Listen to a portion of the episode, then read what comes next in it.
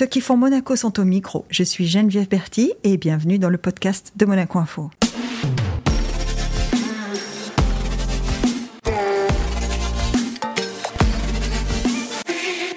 Homme de conviction, notre invité du jour s'investit pleinement dans tous ses projets, que ce soit en politique, lorsqu'il défendait les intérêts des salariés de la SBM, ou aujourd'hui dans le sport, où il fait briller le basket féminin en principauté.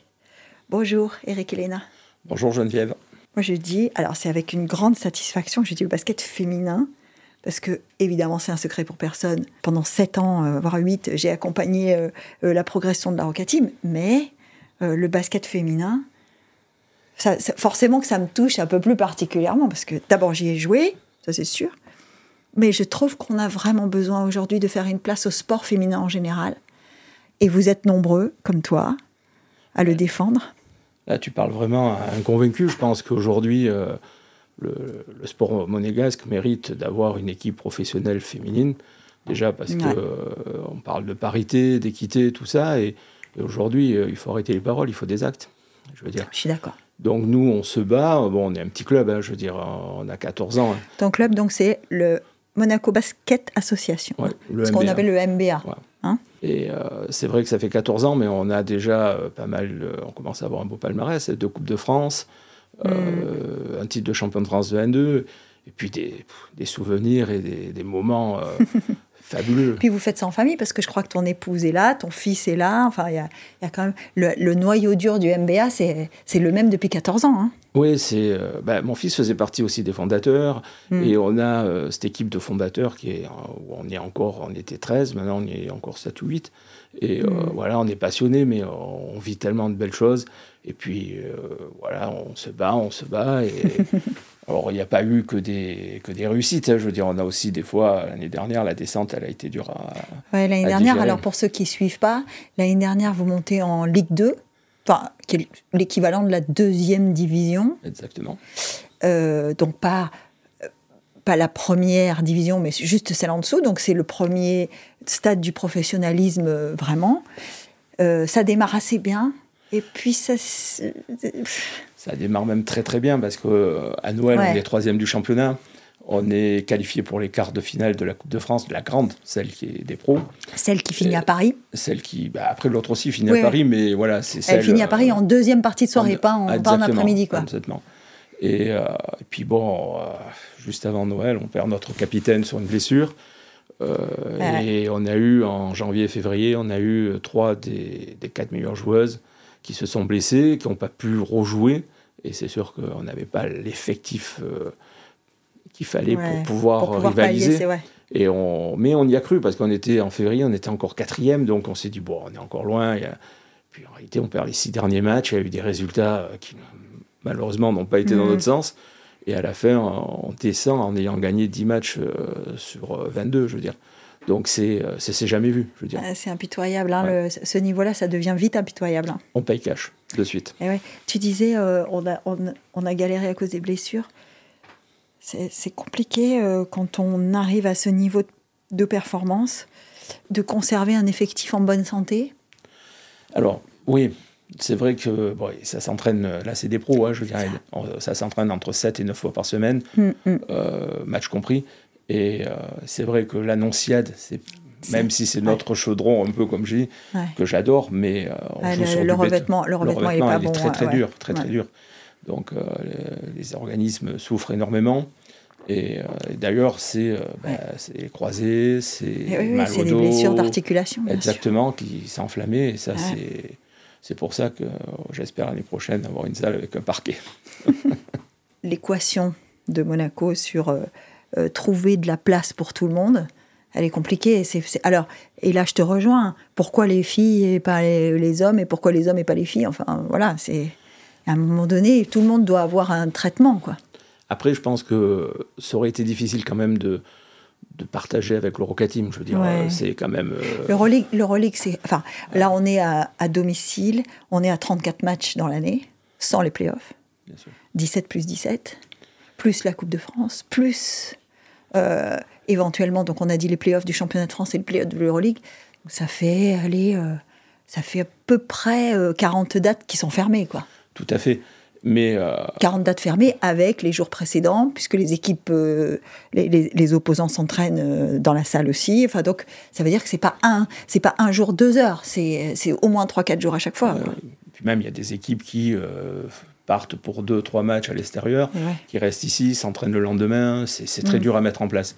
Mais après, bon, Monaco euh, aller faire les efforts, je pense, pour euh, donner les moyens de. Voilà, on joue à l'Annonciade, comme je dis, c'est une salle qui est pas top, mais qui est vraiment notre salle. C'est là où on s'est construit. Hein. Bah pourquoi on ne ferait pas un parquet à l'Annonciade alors? Bah, euh, J'y avais pensé, mais bon, là, ils vont la casser, donc c'était un peu d'argent jeté Mais il va y en avoir une toute neuve. Oui, il va y avoir une dans le nouveau collège. Dans le nouveau collège. Voilà, et puis j'espère qu'on arrive à, à, faire un peu de place. Après, moi, je serais convaincu que le, la solution, et quand j'étais au Conseil national, je le défendais déjà, mm. c'est de sortir un peu de Monaco. Je veux dire, nous, s'ils nous font une salle sur la moyenne, ça nous va très bien. Hein, je veux dire.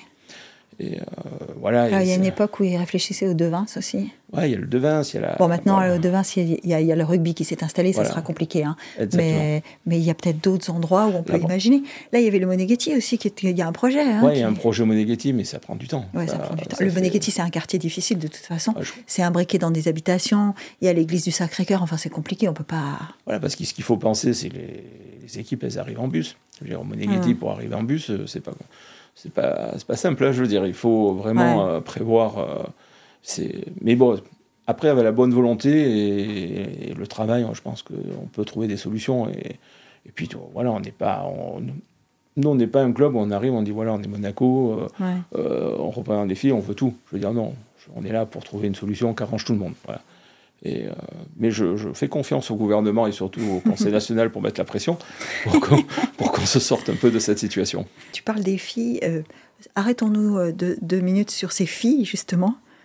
Parce que la particularité pardon, du MBA, c'est que autant tu fais venir des filles d'ailleurs euh, pour l'équipe première, autant tu formes des petites, des jeunes. Enfin, d'ailleurs, au match de l'équipe première, il y a des gamines euh, qui sont au MBA et qui euh, démarrent le basket. Enfin, c'est vraiment un club qui, qui, monte échelle après échelle, quoi. Alors cette année, on a même été encore plus loin. Cette année, on prend à partir de 3 ans, 3 ans et demi. Ce qui est hmm. quand même, voilà, alors c'est des bébés. C'est hein. tôt, hein. C'est tôt, mais c'est pour leur donner le, c'est de la garderie améliorée où on travaille, on joue avec un ballon c'est pour leur donner. C'est pas le même ballon d'ailleurs. Non, non, c'est des ballons en, voilà, en mousse. Hmm. non, sinon. Mais euh, voilà, et puis on a ouvert là depuis le 1er janvier un créneau pour euh, bah, les mamans, parce que les mamans se prennent au jeu. Et on a dit, bon, on tente, on verra bien au bout d'un mois ou deux. Là, il y a, ils sont entre 15 et 20 à chaque entraînement. c'est voilà, je pense qu'il y a vraiment un engouement pour ce sport féminin, pour ce basket féminin. Et voilà, et puis bah, moi je suis un président heureux en tout cas pour quand je vois ce club avancer comme ça, on peut être heureux, je veux dire. Oui, oui, et puis euh, sans dire que le sport féminin, c'est un peu dans l'air du temps aujourd'hui, parce qu'on n'est pas arrivé encore au moment où il y a une vraie parité, notamment au niveau des, salaires, des revenus marketing, des ligues, etc. C'est d'ailleurs le problème numéro un. Hein. C'est que pour un, pour un club comme le tien, les revenus marketing en participant à une ligue, ils sont extrêmement faibles. Donc il ne faut pas dire nul. Donc, il y en a, tout simplement. Voilà, donc évidemment, euh, la difficulté, c'est certainement de maintenir un niveau financier euh, possible, c'est ça? C'est ça. En réalité, c'est qu'il faut surtout faire comprendre aux partenaires qu'on est dans une, période de, où on grandit, de développement. Et si ils sont pas là, on ne pourra pas se développer. Et si il faut qu'ils soient patients, voilà. C'est pas évident, c'est pas évident. Quand tu dis il faut qu'ils soient patients, ça veut dire qu'il va y avoir des investissements euh, neutres, enfin neutres, des investissements sans retour. Exactement. Mais voilà, c'est ça peut se comprendre. Je veux dire, on, se dit voilà, on est là pour la bonne cause. Alors après, c'est les montants entre les garçons et les filles sont complètement différents. Hein, je veux dire, Bien sûr. Euh, on va pas parler de budget parce que sinon on va rentrer dans des chiffres et ça va devenir, c'est pas vraiment le but. Mais euh, voilà, c'est très très raisonnable. Je veux dire, euh, très très raisonnable. Et, je pense qu'aujourd'hui, Monaco a le, ça serait bien qu'il y ait ce, hmm. du moins cet élan pour nous faire passer, remonter en Ligue 2 et en Ligue. Parce que ça serait bien qu'un jour, ben, on fasse venir euh, Lasvel, Bourges. Euh, je veux dire, moi, je, quand on est allé en quart de finale de Coupe de France, on a prié pour qu'on prenne Lasvel. Parce que faire venir Johannes à l'Annonciade, ça aurait été euh, exceptionnel, je veux dire. Voilà, c'est. Ouais, c'est vrai que c'est des filles. tu parles de Marine Johannes, pour ceux qui ne savent pas, qui est une internationale, enfin internationale. Ça dépend des moments. Mais en tout cas, c'est une fille qui, c'est une fille qui est qui joue en WNBA, c'est-à-dire la ligue féminine de la NBA aux États-Unis notamment. Euh, qui est un grand talent du basket français euh, féminin, comme il y en a d'autres. Est-ce que c'est euh, comment tu arrives au basket féminin, toi? Parce que au départ, t'as pas de fille en plus. Ah, moi, j'ai deux garçons. Bon, un qui a joué au basket pour me faire plaisir pendant un an, mais après. Parce que toi, tu as joué au basket, hein? Non, non, non, non. Moi, j'ai joué au foot. Ah. J'avais à l'époque, j'avais mon, coach, c'était quelqu'un que tu connais bien, c'était Gérard Banide. Ah oui. Euh, et, voilà, moi je suis venu au basket tout simplement parce que mon, mon fils voulait faire du sport. Moi je voulais que ce mm. soit un sport collectif. Et à 5 ans, il y avait que la, le basket, donc il y est allé. Et le jour où il a touché cette balle orange, ben, il n'a plus lâché. Voilà. Et, euh, et, donc j'ai fait comme tout parent, j'allais les accompagner. Bon, moi je travaillais le week-end, donc je n'étais pas vraiment souvent là. Et puis et un jour, j'ai dit, bah, ça râlait parce qu'ils n'étaient pas contents de certaines choses. J'ai dit, bah, peut-être au lieu de râler, il faut peut-être aller les aider, les, dirigeants, parce que c'est des bénévoles. Hmm. Et euh, je suis rentré comme ça à l'ASM. Et puis, euh, euh, voilà, j'ai, fait, j'ai apporté mon, ma contribution à mon petit niveau, hein, je veux dire. Et voilà. Puis après, un jour, on a eu une divergence d'opinion. Et c'est vrai que je, moi, j'ai, je pense que le sport, et surtout le sport collectif, il faut que ça soit beau, une vision vraiment beaucoup plus grande il faut euh, aller au-delà qu'une équipe. C'est un club qu'on gère. Et, euh, et, puis bon, on ne s'est pas entendu et c'est comme ça qu'on a créé, on est parti. Et on a créé. Vous avez fait Sédition. Ouais. Et on a eu. Alors, c'est une maman, c'est une maman, c'est une monégasque qui m'a dit pourquoi on ne fait pas notre club? Et, euh, et, puis dit, elle me dit c'est une lettre. Au pire, dans un mois, on a une, une réponse négative. Et malheureusement, un mois après, alors je dis malheureusement parce que c'est vrai que les ennuis ont commencé, mais un mois après, on avait une réponse positive et, tout a commencé, je veux dire, avec mmh. les galères. Première année, moi, euh, moi, j'oublie pas qu'on a joué euh, pendant un an sans avoir de salle. On a fait tous les matchs à l'extérieur. Parce qu'on n'avait pas de place, on, certains ne croyaient pas en nous, donc nous ont pas donné. Et malgré ça, on arrive, euh, on s'était inscrit, alors pour, juste pour dire, on mmh. s'inscrit à la Coupe de France. Et on a passé sept tours de Coupe de France et on a perdu en 16e de finale. À l'époque, c'était, on était le plus petit club. Alors, pour ceux qui ne connaissent mm. pas le basket, c'est qu'on a un handicap. Et euh, donc, c'est 7 points par. Euh, et euh, en 16e de finale, on prend un club qui était l'Aveyron, qui était en, Ligue 2. Qu'on a retrouvé d'ailleurs depuis. Hein. Ouais, qu'on a retrouvé. Et on est parti avec 35 points d'avance. Bon, après, il fallait pas, ça n'a pas duré longtemps. Hein. Début de deuxième quart-temps, ils nous sont passés devant. Mais, et, c'est là où on s'est rendu compte que c'était extraordinaire. Le, moi, j'ai été invité à Paris par le président de l'Aveyron. Mm pour aller voir la finale parce qu'ils sont arrivés en finale. Et elles l'ont gagné d'ailleurs cette année-là. Et, euh, et, puis je me suis dit, mais il faut qu'un jour on monte là-haut. Aller à Bercy pour le week-end tout Coupe de France, c'est, c'est, on en prend plein les yeux. et en 2017, euh, on y est monté. Et puis voilà, comme m'a dit, euh, ça me restera gravé à vie. ma secrétaire, était, qui est là depuis le début, elle m'a dit, tu te rends compte, on s'entraînait sur un parking et sept ans après, on joue dans une salle de 16 000 places. Ouais, il, faut, il, faut, mesurer le chemin parcouru. Ah ouais, c'était exceptionnel. Donc tu arrives parce que ton fils euh, veut faire du basket, ou en tout cas il en fait. Tu restes dans le basket. À quel moment tu te sens l'âme d'un président Parce que président d'un club, c'est, tu disais les ennuis ont commencé. Enfin, je pense qu'un président d'un club, c'est, c'est presque un job à plein temps qui n'est pas payé en plus. Hein, donc, euh, ah, c'est un job à plein temps qui n'est pas payé, ou ben, moi je mets un peu de mon argent perso hein, aussi. Euh, mm. Voilà, bah après, je, me, je pense qu'il fallait travailler, il fallait que quelqu'un prenne le. Comme j'étais plus ancien, en réalité, ils m'ont dit bon, bah, le président, c'est toi. Voilà. voilà, et du coup, bah, je me suis mis à bosser, travailler. Bon, tout le monde a travaillé. Hein. Et, puis bon, c'est monté, monté, monté. Je dirais aujourd'hui, oui, c'est un, un, job à plein temps.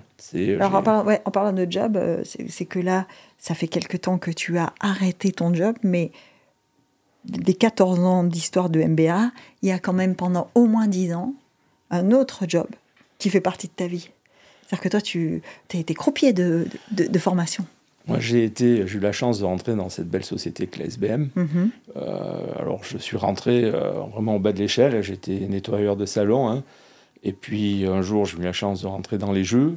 Et c'est vrai que bon, j'ai toujours aimé le jeu, mais ça a été la révélation, je veux dire. Et l'envie de voilà, d'aller. J'ai eu la chance d'être formé par des, anciens employés de jeu qui m'ont donné cette passion, cette envie de d'aller chercher toujours plus loin. Et, et très rapidement, je, me suis, je m'étais fixé un rêve, c'était de, de m'occuper de la formation. Et, Et j'ai fini les dernières années directeur de la formation du casino. Et j'étais le plus heureux du monde. Hein. Je veux dire, moi, quand je, je, dis toujours, apprendre, passer notre savoir, c'est très bien. Mais passer notre passion, c'est encore mieux.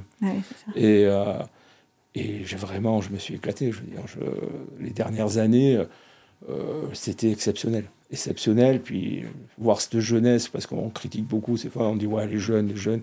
Non. Moi, je peux vous dire qu'il y a de la qualité dans les jeunes et, et ils ont envie, ils ont envie de se battre, ils ont envie de. Ben, on l'a vu au dernier championnat d'Europe. Hein, je veux dire, on a deux Monégas qui finissent 4e, 5e sur 60 euh, participants.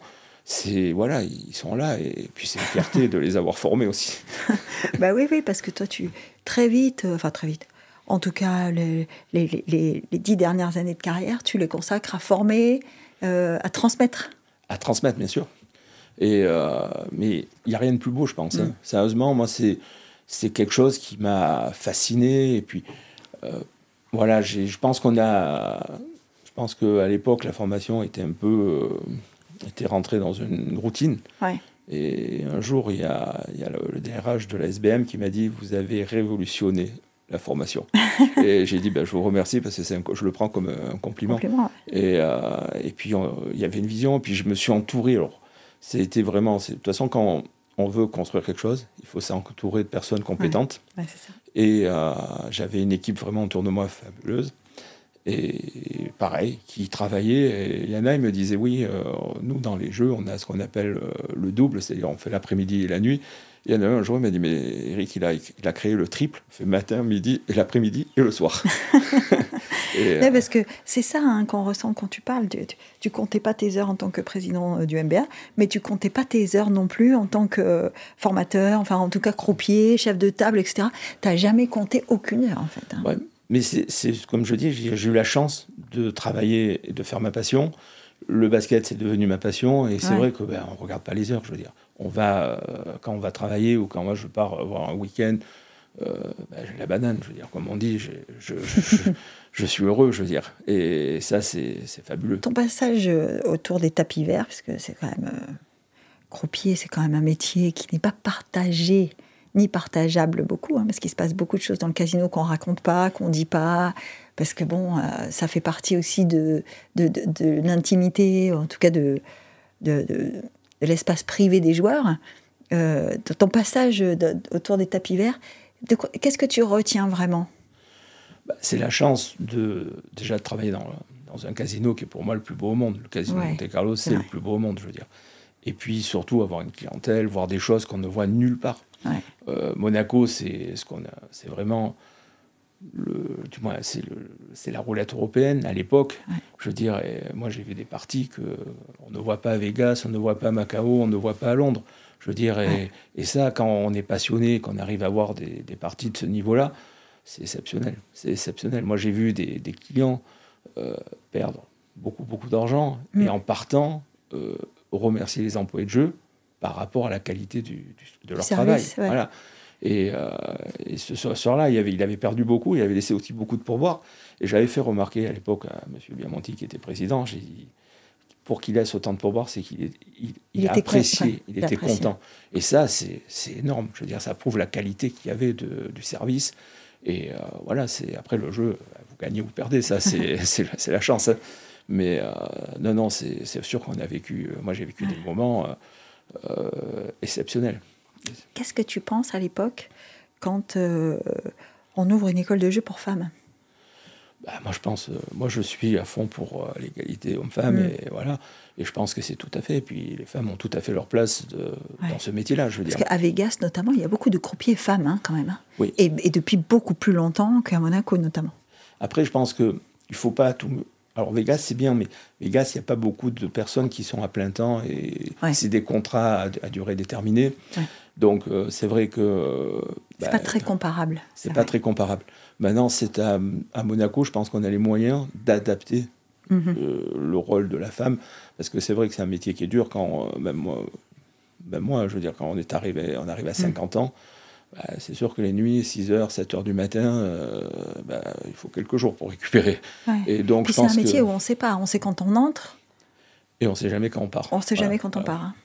Tu peux partir très tôt Comme tu peux partir très tard. Il y a 6 heures, c'est 6 heures, on peut aller plus 6 heures, c'est minimum. C'est le minimum. Du moins, c'est voilà, jusqu'à 6 heures, c'est on, peut rester ouvert. Après, il faut une autorisation du directeur jusqu'à 7 heures.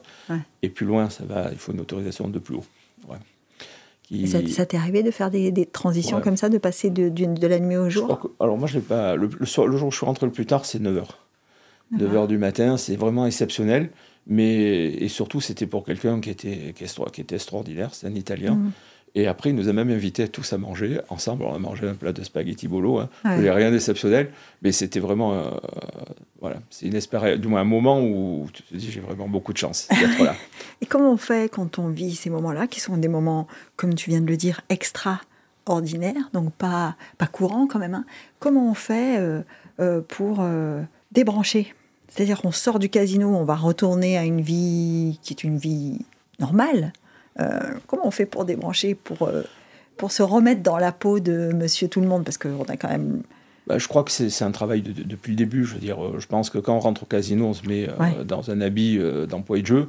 Et quand on sort, voilà, et on, le laisse au casino. Moi, moi c'est vrai que je n'ai jamais discuté très rarement de ce qui se passait, ou alors avec des collègues, mais voilà. Parce que cette confidentialité, elle n'est pas obligatoire, mais elle est souhaitée quand même.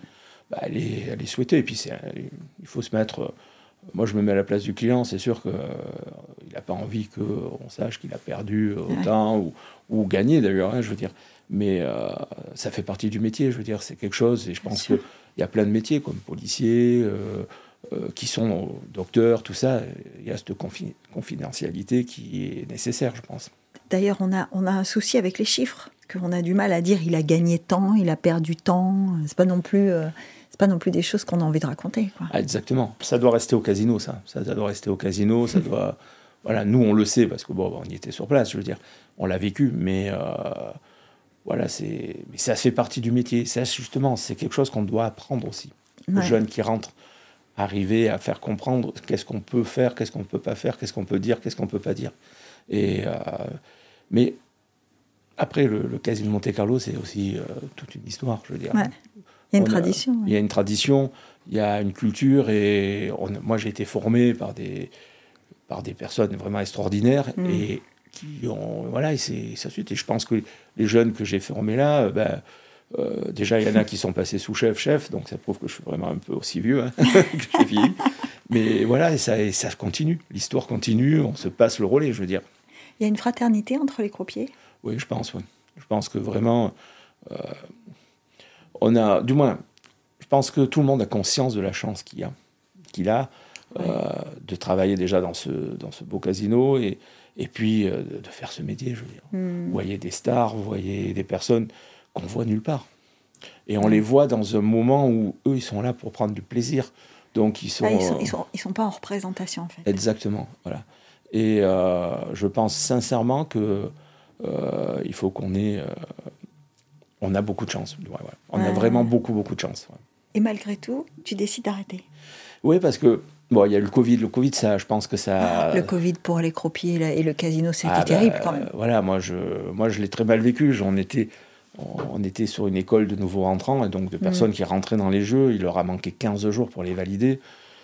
C'était compliqué de, dire à la direction, euh, même si j'ai essayé, bah, il faut les prendre. Je veux dire, c'est le travail qui a été fait par les professeurs, le travail qui a été fait par les élèves.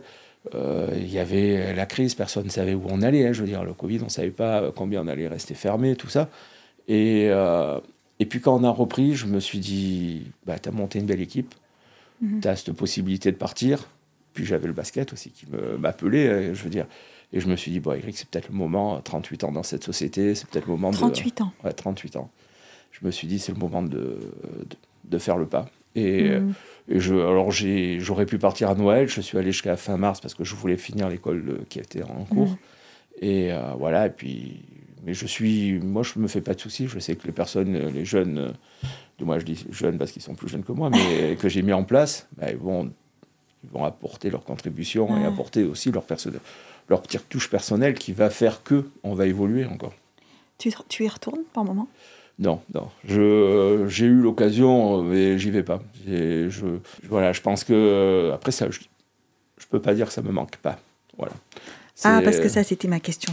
Je suis sûre que quelque part au fond de toi, cette ambiance, ces odeurs, ces bruits, cette, cette, atmosphère, c'est sûr qu'il doit y avoir un truc qui te manque. Bah, c'est sûr, c'est sûr que la roulette européenne, regarder une partie et tout ça, ça, ça manque, ça manque. Je l'ai fait pendant, oh, pas 38 ans parce que j'ai pas été, mais pas été 38 ans sur les tables. Mais... Je crois 29 ans, j'étais à la roulette, mm. euh, donc ça fait, euh, euh, voilà, ça me manque. Mais ça fait quand même une grande partie de ta vie. Hein. Oui, ça fait une grande partie de ta vie, mais, mais vraiment, ça a été une belle partie de ma vie, surtout. Ça a vraiment été une belle partie, et, et moi, je moi, je me suis éclaté, je veux dire. C'est une question qui peut-être euh, va te... Mais on dit toujours que la, difficulté pour un croupier, c'est de ne pas tomber dans le jeu.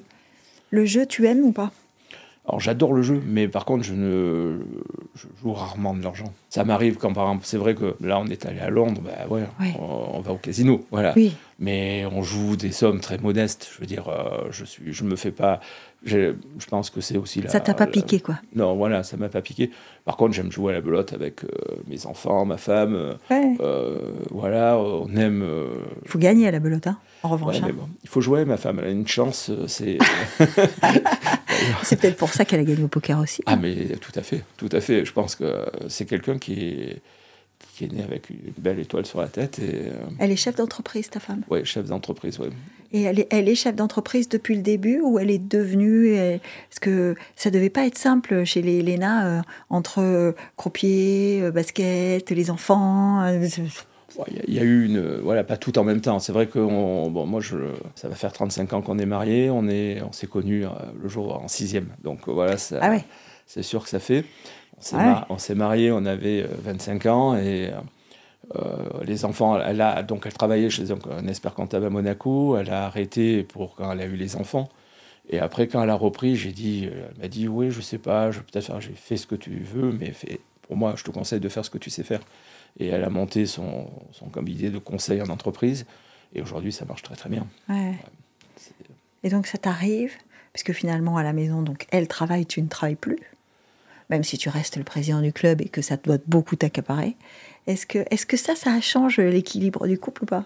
Absolument pas. Moi, je pense qu'il y a toujours un équilibre. voilà, moi, je, je pense que l'homme dans un couple, il doit avoir le, même rôle que la femme en réalité. C'est un travail en commun.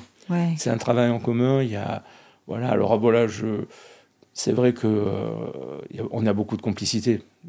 Moi, je, ça fait 35 ans qu'on est mariés.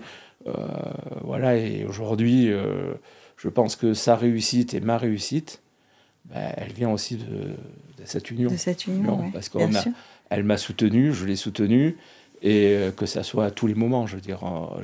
malgré ça, elle travaillait de son côté, je travaillais du mien, mais on était, euh, voilà, on s'est vraiment euh, soutenu et, et, je en remercie parce que c'est vrai que je pense pas que je serais arrivé là où je, ce que j'ai fait. Je, des fois, c'est grâce à elle que je l'ai fait, parce qu'elle m'a toujours bien conseillé. Le, jour où tu arrives et que j'imagine que tu lui as posé la question, tu lui dis on me propose de, me présenter aux élections euh, nationales, qu'est-ce que tu en penses? Elle a bien rigolé. C'est vrai? Ouais, ouais, parce qu'elle, elle, s'était présentée en 2008. Elle ah ouais. elle n'avait pas, elle, avait pas été élue. Et c'est vrai que l'idée euh, de, créer Renaissance, c'était. Euh, d'abord. C'était un sacré pari, Eric. Hein. Ouais, mais bon, ça vient de Jean-Michel Rappert, qui est un ami et qui est quelqu'un mm. de très intelligent. Et euh, moi, je me souviens, il m'a dit Ah, Eric, il faut qu'on boive un café et tout. Il me dit Voilà, on est... je pense pas qu'aujourd'hui, on est pris au sérieux comme étaient pris nos, les anciens mm. par le Conseil national. Euh, si on se présente, on fait une liste euh, SBM et que toutes les familles, ben, on va faire plus de 10%, il y aura un élu. Alors, à ce moment, j'ai rigolé, j'ai dit Mais tu te rends compte que ce que tu dis. Et, puis, je, le lendemain, il réfléchit. Le lendemain, on s'est revu. J'ai dit, bon, j'ai bien réfléchi, euh, je suis partant. Et on a commencé à créer. Après, il y a Étienne Ruzzi qui est arrivé. Mm. Puis après, il y a tout le monde qui est arrivé. Et je pense que, comme me l'a dit un jour le ministre, euh, M. Roger, à l'époque, m'a dit, vous avez fait la plus belle campagne des trois partis. Et on a eu un élu. Bon, c'est, c'était toi. Ouais, c'était moi. Mais c'est vraiment, c'est là où on était vraiment ce qui m'a vraiment, moi, euh, marqué, c'est cette capacité que les monégasques ont eu de se regrouper. Parce qu'à l'époque, il y avait les jeux américains, les, jeux européens, il y avait le baccarat. On ne se parlait pas, c'était très tendu. Et là, tout le monde a travaillé ensemble. Et je pense que la clé de la réussite, c'est qu'on ne s'est jamais posé la question qui sait qu'elle allait sortir? S'il y en a un qui sort, qui sait ah. Et c'est à. T'as été surpris? Ouais, sincèrement, je, je, oh, mais on était tous surpris parce que ça s'est joué à pas grand chose. Hein, je veux dire, Jean-Michel est juste derrière moi. Euh, oui, c'est voilà, on, on se à Monaco, toujours en termes d'élection, on est à des, des, marges qui sont, ça peut être parfois à une dizaine de voix près, quoi. Exactement, exactement. Et, et c'est vrai que euh, bah, quand, quand j'ai été élu, à un moment, je me suis dit, mais on s'est jamais posé la question, qui c'est qu'elle allait sortir? Et c'est là, euh, je pense que c'est ce qui a fait, je pense, notre réussite. Qu'est-ce qu'elle dit, ton épouse, quand tu lui dis, eh ben, c'est moi? Bah, C'était compliqué, là. Les cinq ans, je pense que c'est vrai parce que, ça, c'est autre chose encore. C'est un autre engagement encore que du boulot ou du basket. C'est encore autre chose. Ah, il y avait le basket, plus le casino, plus le Conseil national. Euh, je pense que, alors je le regrette pas, hein, mais pendant cinq ans, c'est vrai que j'ai eu la chance d'avoir une femme et des enfants qui ben, ont compris que j'allais pas être trop présent mm. et qui ont fait le nécessaire pour euh, compenser. Et euh, voilà, il y a eu des moments très durs. En politique, moi, j'étais jeune, je, je connaissais rien, je débutais, euh, j'étais seul, j'étais seul. Je oui, parce qu'en fait, tu es le seul élu de Renaissance. Donc même si tu sièges avec des, des, collègues conseillers nationaux, tu n'es pas de leur parti. Je ne suis pas de leur parti. Euh, je suis, à l'époque, il y avait donc euh, qui était président mm. du conseil. Je ne faisais pas partie de son clan. Il y avait Jean-Louis Grinda. Jean-Louis Grinda avec euh, Robillon et Monsieur Pasquier, euh, Pasquier. Bernard Pasquier. Voilà, qui me voyaient plus comme un ennemi qu'autre chose. Donc j'étais tout seul. Les, les, trois premières années ont été vraiment très dures. Très dur. Et euh, je me disais, mais qu'est-ce que tu, qu'est-ce que tu fais là? Qu'est-ce que tu fais là? Et, et, puis après. Parce que tu n'as pas eu de commission, tu n'as pas été président de commission. Non, j'ai pas été président de commission, mais bon, c'était un peu normal, j'étais seul, donc voilà. Et, et après, ça s'est commencé à se mettre en marche, à commencer à comprendre comment ça fonctionnait. Mm. Et euh, puis j'ai commencé à travailler dans mon coin. Puis je, puis je me suis, bon, moi je suis quelqu'un de, de, facile, de, au contact, tout ça et tout. Et je commençais à avoir des, des, amis un peu partout, là, aussi bien d'un côté que de l'autre. Après, c'est vrai qu'avec Jean-Louis, je. Oui, parce que on n'en a pas encore parlé, mais tu as une personnalité ultra sociable. Oui, certainement. C'est vrai que moi, je, je suis à l'aise. Tu, vas, tu vas, tu vas au-devant des gens, tu parles facilement. Enfin, tu étais ultra sociable. Voilà. Et après, euh, où j'ai vraiment apprécié, c'est les deux dernières années quand euh, Christophe Stener s'est retrouvé mm. président. Euh, bon, moi, j'avais ouvertement dit que je ne soutenir, moi, je n'allais pas soutenir M. Nouvion, mm-hmm. parce qu'on avait des idées complètement différentes et surtout une méthode de, de, fonctionner complètement à l'opposé. Et là, ça a été vraiment. Christophe m'a remercié d'avoir voté pour lui déjà. Et, mm-hmm. Et il m'a dit voilà, Eric, euh, moi, qu'est-ce que tu, tu souhaites faire? J'ai dit mais moi, je souhaite juste travailler, qu'on respecte un peu mon travail. Mm. Et j'y ai parlé de, bah, de, la loi sur euh, la proposition de loi sur l'interruption mm. de grossesse. J'ai dit j'aimerais quand même la déposer avant de la fin de la mandature. Euh, le travail de nuit, j'aimerais qu'on puisse avancer, tout ça et tout. Et Christophe a été extraordinaire parce qu'il m'a il m'a soutenu, euh, il nous a travaillé, du moins, mm. il, nous a facilité le travail en tout cas. Est-ce que tu parlais de l'interruption de volontaire de grossesse et du travail de nuit C'est quand même deux textes qui ont marqué cette mandature-là, même s'ils n'ont pas tous les deux été votés pendant la mandature, c'est quand même cette mandature qui les a déposés. Tout à fait. Euh, à une époque, et ça paraît incroyable de dire ça parce que c'était en même temps, il y a un peu de temps et pas si longtemps, c'était à une époque où euh, légiférer à Monaco sur le travail de nuit, c'était hallucinant. Et alors l'interruption volontaire de grossesse, alors n'en parlons pas quoi. Ah, c'était, euh, ça c'est sûr que c'était dur l'interruption volontaire de grossesse. Mais moi je m'étais engagé. Puis surtout j'y crois. Je, je, pense qu'aujourd'hui euh, on est Monaco, je veux dire on est un pays moderne.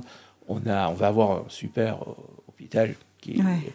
Et je pense qu'aujourd'hui il faut pas être hypocrite. On peut avoir une, du moins dépendre un peu, avoir une, une religion d'État qui est contre. Mais il faut vivre, on est en 2024. Arrêtons l'hypocrisie. Moi, quand j'ai entendu une fois, bah, si ma fille elle tombe enceinte, il faut je l'emmène à Nice. Je veux dire, mais c'est ridicule. Je veux dire, c'est complètement ridicule. Assumons-nous, regardons les choses en face, et puis voilà, on n'est pas. Il faut, faut s'assumer, je veux dire. Et le travail de nuit, euh, je pense qu'il C'est un peu ma, ma, déception parce que alors, euh, j'espère que un jeune conseiller national, M. Palmaro, m'a dit qu'il allait le reprendre et m'a demandé si je voulais travailler avec lui, mais je pense qu'on peut faire beaucoup mieux. Et je pense qu'il y a vraiment un vide juridique là-dessus. Travail de nuit, hein, et, c'est bien, ça serait bien pour tout le monde, aussi bien pour euh, les patrons que pour les employés, que pour le gouvernement, je pense aussi. Il faut structurer mm. ça, mettre un cadre. Et, euh, c'est vrai que j'aimerais que ça avance un peu plus, je veux dire qu'on aille un peu plus loin dans le travail de nuit. ça, veut dire que tu n'as pas quand même, alors malgré le fait que tu parais élu, euh, ou que tu cherches pas à l'aide d'ailleurs. J'ai soutenu Jean-Louis. voilà, tu as, soutenu Jean-Louis, mais tu t'y remets pas, comme on dit. Euh, malgré tout ça, tu n'as pas complètement lâché l'envie de, de, t'impliquer là-dedans, quoi. Non, mais bon, maintenant, je pense qu'il y, y, a des jeunes, moi, quand je vois la, euh, le, Conseil national qui est actuellement, euh, bah, je trouve qu'il y, y, a vraiment, certains qui sont excellents. Ils sont excellents, une grande majorité. Il y a vraiment, on ne peut pas aimer tout le monde, hein, je veux dire, c'est pour ça que je ne dis pas tout le Mais je veux dire, moi, quand je vois les jeunes, euh, Mathilde Leclerc, c'est extraordinaire ce qu'elle fait. Je veux hmm. dire, euh, elle s'implique vraiment dans le domaine du sport parce que c'est ça. Euh, du moins, c'est sa commission. Je veux dire, je l'ai régulièrement au téléphone. elle me demande où ça en est par rapport aux évolutions. Elle voit qu'on galère. Elle, essaye de nous aider par tous les moyens. Et je vois aussi bien, il y a d'autres bouger. Je veux dire. Et, c'est bien, bien. Je pense qu'il faut qu'aujourd'hui, donc, il faut que tout le monde comprenne qu'il faut qu'entre le gouvernement et le Conseil national, il y ait un équilibre. Et c'est que comme ça que Monaco va avancer. On ne peut pas avoir euh, un, gouvernement euh, qui met la, tête du Conseil national sous l'eau ou un Conseil national qui aboie tout le temps. On ne peut pas. Il faut arriver à trouver le bon équilibre et à travailler ensemble. Je veux dire, euh, Monaco, c'est un pays qu'il faut continuer à développer. Je veux dire, il y, y, a des jeunes qui arrivent derrière, il y a du monde. Et puis, on ne sera plus là, mais Monaco, c'est fait pour briller à, longtemps, j'espère, en tout cas le plus longtemps possible. ouais, ouais, c'est sûr. Il y a des enjeux euh, que tu viens de décrire, mais euh, si, si, tu devais évoquer les, les, obstacles principaux de Monaco sur sa route, ce serait quoi selon toi? Parce que tu me dis, il faut, il faut continuer à développer. C'est quoi les obstacles que tu vois? Moi, je pense que, alors vraiment, il y, y, en a un qui me saute aux yeux, c'est et ça, on le ressent dans plein de domaines, le sport par exemple, mm. C'est que souvent certains, quand ils arrivent à des postes clés, ben, ils ne savent pas laisser leur place. voilà, je veux dire, euh, on ne peut pas rester 50 ans président d'une association. Euh, c'est incompatible pour moi, c'est incompatible. Aujourd'hui, moi je le prends, ça fait 14 ans que je suis président du MBA. Euh, l'année dernière, tout le monde m'a dit Rick, te fais pas de soucis, on va venir t'aider à travailler sur beaucoup de choses. Et j'ai délégué, alors que je, moi j'aime bien avoir un œil sur tout, j'ai délégué. Oui, oui, tu as un grand contrôle fric quand même. Hein. Voilà. Et, euh, et par exemple, je, la personne à qui il m'a dit Bon, moi je m'occupe des équipements, ça a l'air simple les équipements. Mais euh, ce qui a été fait l'année dernière sur les maillots, sur le, truc, mm. ça a été extraordinaire. J'ai dû même moi reconnaître que je ne. J'étais, euh, jamais j'aurais réussi, réussi à faire un truc comme ça. Et il a apporté vraiment quelque chose de moderne, quelque chose de beaucoup plus avec une identité, tout ça. Et voilà, il faut laisser la place aux jeunes. Il y a de la qualité, il faut, il faut savoir laisser sa place. Ça veut dire que là, là, tu dis 14 euh, ans président du MBA, ça veut dire que tu comptes les années? Bah, Moi, j'aimerais euh, j'aimerais quand même, voilà, je voudrais quand même qu'il y ait quelqu'un qui arrive, je veux dire. Ouais. je ne me vois pas rester encore 3, 4, 5 ans, 10 ans non, je pense qu'à un moment, il faut. 3, 4, 5 ans, c'est pas très long quand même. Allez, 3, 4, 5 ans. J'aimerais, sincèrement, mon rêve, c'est de les monter en Ligue féminine.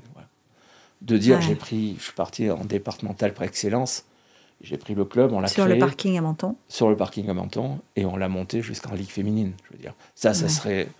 Voilà, je pense que là, je me dis, bah, tu as bien travaillé, voilà, tu peux laisser la place aux jeunes maintenant, et, et euh, voilà, et, puis continuer, mais en retrait. Je veux dire, voilà. Continuer en retrait, c'est compliqué. C'est parce que on a très peu parlé de, de, ta façon de manager, que ce soit croupier, euh, euh, quand tu deviens formateur, que ce soit euh, au sein de ton engagement politique, etc. Mais tu es quand même quelqu'un, on dit souvent, Eric, quand il a quelque chose à dire, il le dit. Ah, moi je suis cash, hein, je veux dire. je pense que voilà, c'est pas le ministre de l'Intérieur que j'adore, Monsieur Célario, qui va dire le contraire. On a eu quelques explications. Euh, Des gravures, comme ouais, voilà. Mais je pense que d'ailleurs un jour il, m'avait fait un compliment. Il m'a dit euh, euh, "J'adore votre honnêteté." Voilà. vous êtes honnête, vous êtes. et je pense qu'il faut qu'on il faut, qu'on dise les choses. Je veux dire, il faut qu'on défende ses idées et qu'on dise les choses sans haine, sans arrogance, rien. Je veux dire, mais mm. aujourd'hui, c'est vrai que on peut pas avancer en se cachant ou un truc comme ça. Je veux dire, moi, je suis quelqu'un d'entier. Alors, et quand j'ai quelque chose à dire, effectivement, je le dis à, à tout le monde. et si tu regardes euh, tes 38 ans de carrière euh, et, et, le, le, jeune Eric Helena avec celui qu'il est devenu aujourd'hui, est-ce qu'il y a des choses que tu aurais faites différemment? Non, je pense pas. Je pense qu'à un moment, il faut prendre chaque période de, de sa vie avec euh, voilà son élan, je veux dire. Et c'est vrai, et puis après on mûrit, on mûrit. Et je pense que c'est voilà, je, je pense que c'est vraiment au début on manque d'expérience, on fait, on est un peu maladroit. Après on devient un peu plus mûr, on devient. Euh, non, je pense pas. Je pense que je, moi je, je pense que je referai tout pareil. Tu referais tout pareil. Voilà. Ouais. Mais c'est. Y compris ta sortie.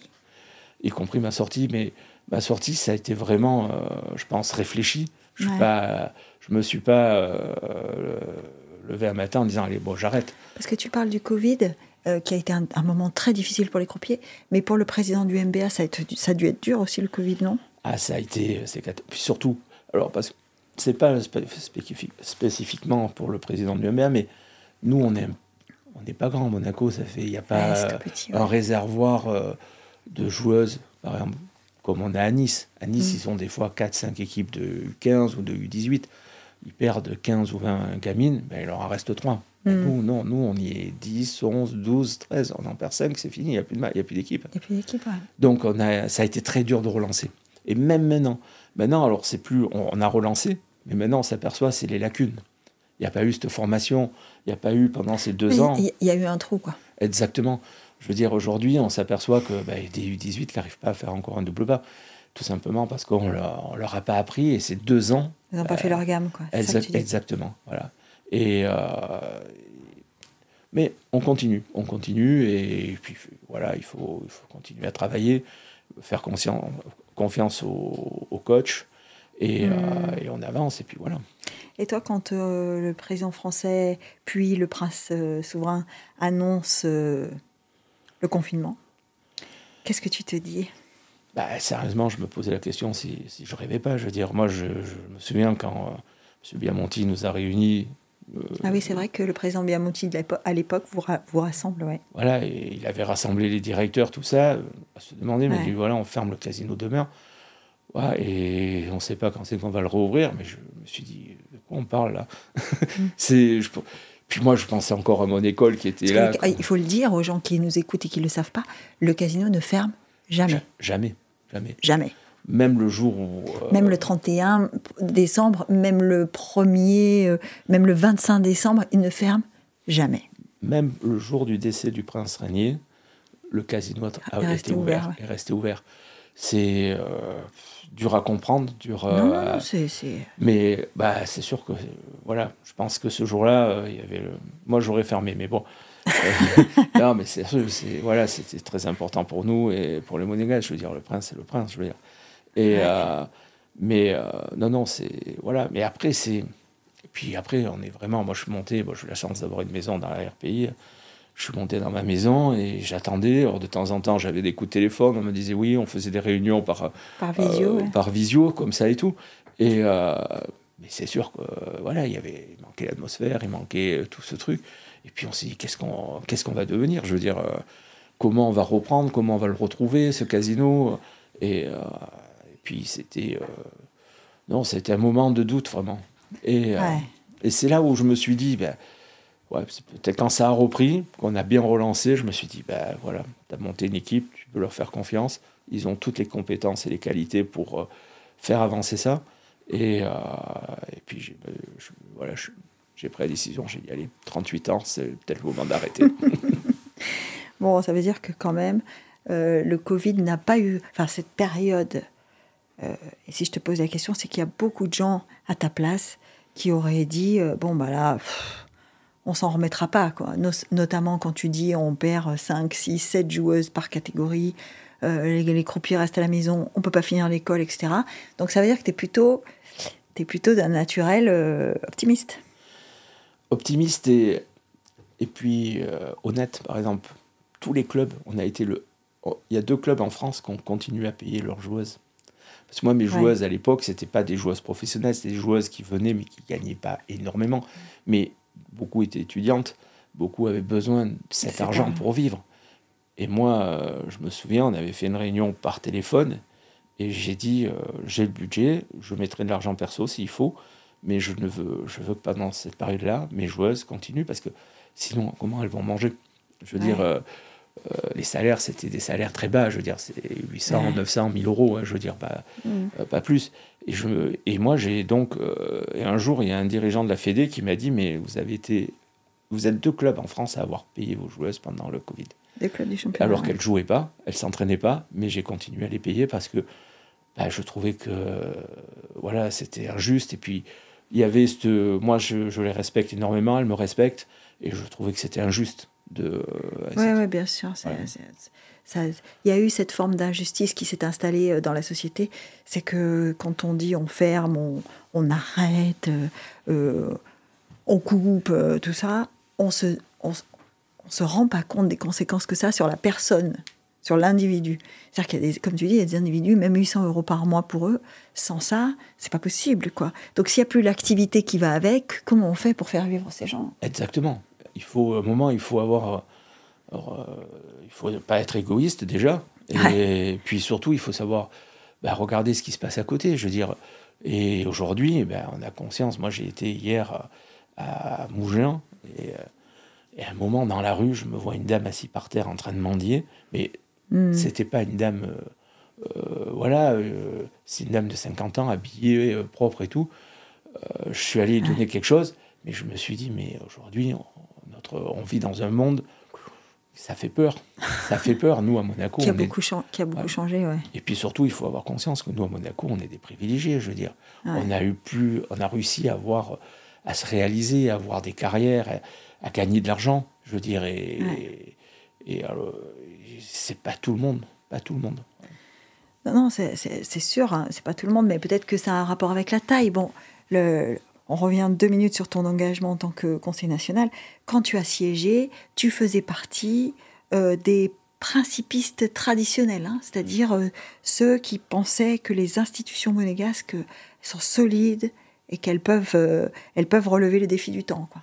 Bah, bien sûr, bien sûr. De toute façon, je pense qu'à un moment, si on rentre là-haut et qu'on n'a pas la- cette optique-là, Ouais. ça peut, je pense que ça peut poser beaucoup de problèmes, je veux dire. Euh, voilà. Moi, Bah, c'est euh, certainement pas facile, ouais. Moi, le jour où, alors, c'est un peu personnel, mais le jour où le prince régné est mort, j'ai pleuré. Je veux dire, Ouais. j'ai vécu ça comme si je perdais quelqu'un de ma famille.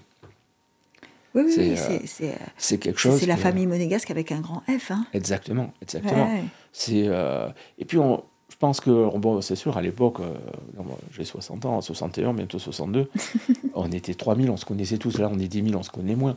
Mais je pense que même entre les anciennes familles monégasques, Ouais. euh, on a cette euh, bon malheureusement on a perdu un de nos dirigeants qui était un vieux monégasque, qui était Mm. José Choubagnan, Ouais. qui était mon ami. hein, je veux dire quand je suis allé à l'enterrement, Si on a perdu un un dirigeant, c'est Wembea. Hein. Hmm.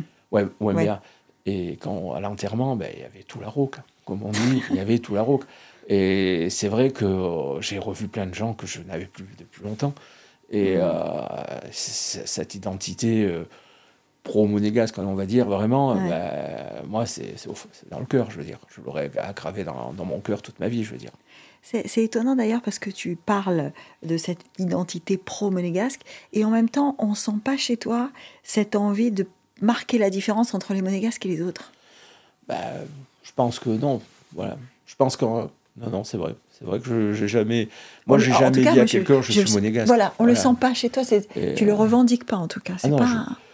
Mais je le revendique pas, mais je, en tout cas, je sais moi la chance que j'ai de l'être. Voilà. Ouais. Et, euh, et ce que ça m'a apporté, hein, je veux dire, moi, je, j'ai fait ma carrière, comme je dis, j'ai démarré à nettoyeur de salon, j'ai fini directeur d'information. Euh, ce que j'ai oublié de rajouter, j'ai aucun diplôme. À 18 ans, C'est ça, c'est ça, tu passes ton bac, je crois? Même pas, même pas. Même je pas. me suis arrêté avant. Je voulais travailler. J'étais à l'époque, j'avais une copine. Je vivais chez elle. Il fallait de l'argent. J'ai dit à ma mère, je suis arrivé. J'ai dit, maman, j'arrête l'école. Je vais travailler. Je veux gagner mon argent. Elle m'a dit, je te laisse une semaine pour trouver du travail, sinon tu retournes à l'école. J'ai trouvé du travail le lendemain et j'ai jamais arrêté de travailler. Et, euh, mais c'est parce que je voulais, euh, voilà, je voulais vraiment me vivre et me, me réaliser. Tu, je voulais te réaliser, ouais. ouais. Et, euh, mais c'est, et je pense que c'est vraiment aussi ce qui m'a. Moi, j'ai toujours travaillé et des fois, j'avais même deux travails. Je, je travaillais, je travaillais le week-end, euh, en plus. Et, euh, voilà. tu es toujours euh, comme ça, hein, parce que là, tu travailles plus, mais tu es quand même président d'un club, tu es encore plus ou moins connecté avec tous ceux qui font les lois à Monaco. tu, voilà, tu n'as pas arrêté complètement. Hein. Non, j'ai pas arrêté. Et on, on a parlé d'une période où il y avait le Conseil national, le basket et le boulot. Hein. Ah ouais, là, ça c'était. C'était plus que deux jobs, là. Hein. Ah ouais, là, je pense que voilà, je travaillais à mi-temps, comme il disait Coluche, 12 heures par jour. Parce qu'il y a, y a un truc dont on n'a pas parlé, c'est ton frère que tu, as un frère qui, euh, qui, qui, fait une grande partie euh, de la carrière et donc des titres de Sébastien Loeb en rallye. Ben, mon, mon, frère. Euh, Ton frère, c'est Daniel. Oui, Daniel, bien sûr. Hein. Et ça a été une surprise parce que c'est vrai que Daniel, quand il était jeune, c'était vraiment quelqu'un de turbulent qui faisait beaucoup de bêtises. Il est un peu resté quand même. Hein. Oui, non, voilà, et qui aussi euh, à son franc-parler, hein, je veux dire. Ouais, lui aussi, il dit ce qu'il pense. Hein. Mais l'air de rien, il a raison. Je veux dire, quand on regarde ce qui est arrivé à Sébastien Loeb là, ces deux mmh. derniers jours, il arrive, et les, batteries ne sont pas chargées, que les pneus sont crevés, il n'y a pas de cric dans la voiture. c'est incroyable. Je veux dire, donc, quand il s'est permis de critiquer ProDrive, et bon, moi, il m'avait un peu expliqué un peu plus. Euh, il m'a dit, il m'a dit, c'est, m'a dit, mais c'est pas des pros. C'est mm. pas des pros. Il m'a dit, moi j'arrive, je m'assois, je lui dis, je veux ça, ça je veux là, ça. Il m'a dit, la fois d'après, j'arrive, ils n'ont rien changé. Et quand je leur dis, pourquoi vous avez rien changé? Non, parce qu'on a décidé que c'est comme ça. Il m'a dit, mais c'est pas eux qui sont dans la voiture dans, en spécial. Euh, tout ça, donc euh, voilà. Mais sinon, pour. Vous avez beaucoup d'écart avec Daniel? 10 ans. 10 ans. Dix ans après. Euh, c'est ton petit frère, quoi. Ouais, c'est mon petit frère. C'est en plus bon, euh, c'est mon demi-frère en réalité, parce que on n'a pas la même maman. Et euh, donc sa maman est espagnole, donc c'est vrai que partir quand j'avais 20, 21 ans, ben, c'est avec Martine, ma femme, déjà, c'est là où on s'occupait de lui au niveau scolaire. Souvent, on s'est occupé, mais je vais quand même partager quelque chose parce que c'est vraiment exceptionnel, puis c'est d'actualité parce que ça va arriver. Moi, je me souviens, il avait 12 ans, je l'avais emmené à la nuit du Turini. Hmm. Et euh, on était descendu, dès que c'était la, spéciale était passée, on était descendu vite à Monaco pour les voir arriver. Et c'était Harry Vatanen qui avait gagné avec la Peugeot 205 Turbo 16. Et il était monté sur le, sur le, toit de la voiture. Et bon, Harry Vatanen ne boit pas de champagne, il boit du lait. Et un jour, mon frère m'a dit Tu vois, un jour, c'est moi qui serai sur le toit. C'est vrai? Et, et, il est arrivé sur le toit? Et 15, du moins 12 ans après, c'est lui qui était sur le toit. Il a combien de titres? Neuf, neuf, neuf. fois champion du monde. C'est, euh, Neuf fois champion. Ouais, il a la grosse tête. il a la grosse tête. Je ne sais pas, mais euh, comment on fait euh, dans une famille dont tu disais qu'elle est très simple et que vous avez des valeurs qui sont voilà, des valeurs très stables. Euh, voilà, comment on fait pour gérer ce genre de, ce, ce, genre de parcours? Parce que Daniel, il passe de l'ombre à la lumière assez vite quand même. Hein. Ah oui, c'est sûr. Après, il, le mérite. Hein, il a... Ah oui, non, c'est pas la question. Hein. Mais comment on fait au sein de la famille quand on passe de 0 à 100 presque aussi vite qu'une voiture de rallye en fait. Ben, en réalité, on ne s'en est même pas perçu.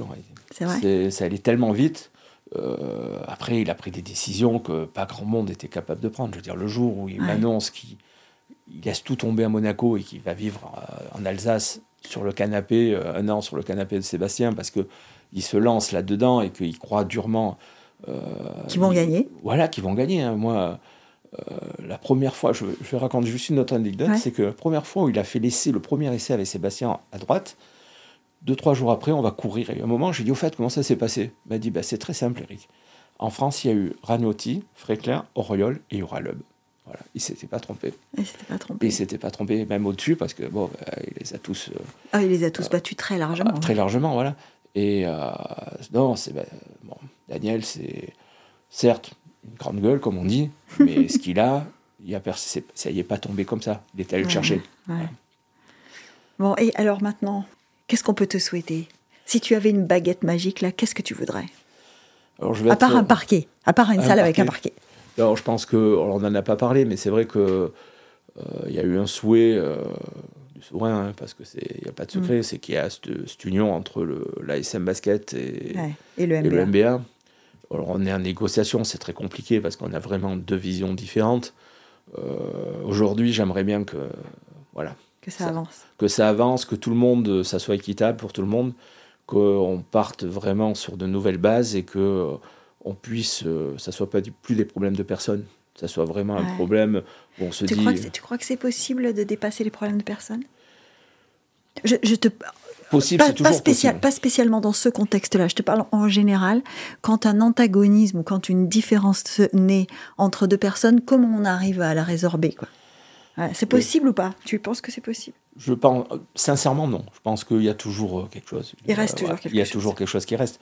Maintenant, moi, je, je l'ai déjà dit au ministre. Si le problème il s'appelle Eric Elena, j'ai dit, moi, je, vous avez ma démission de suite. Je veux dire.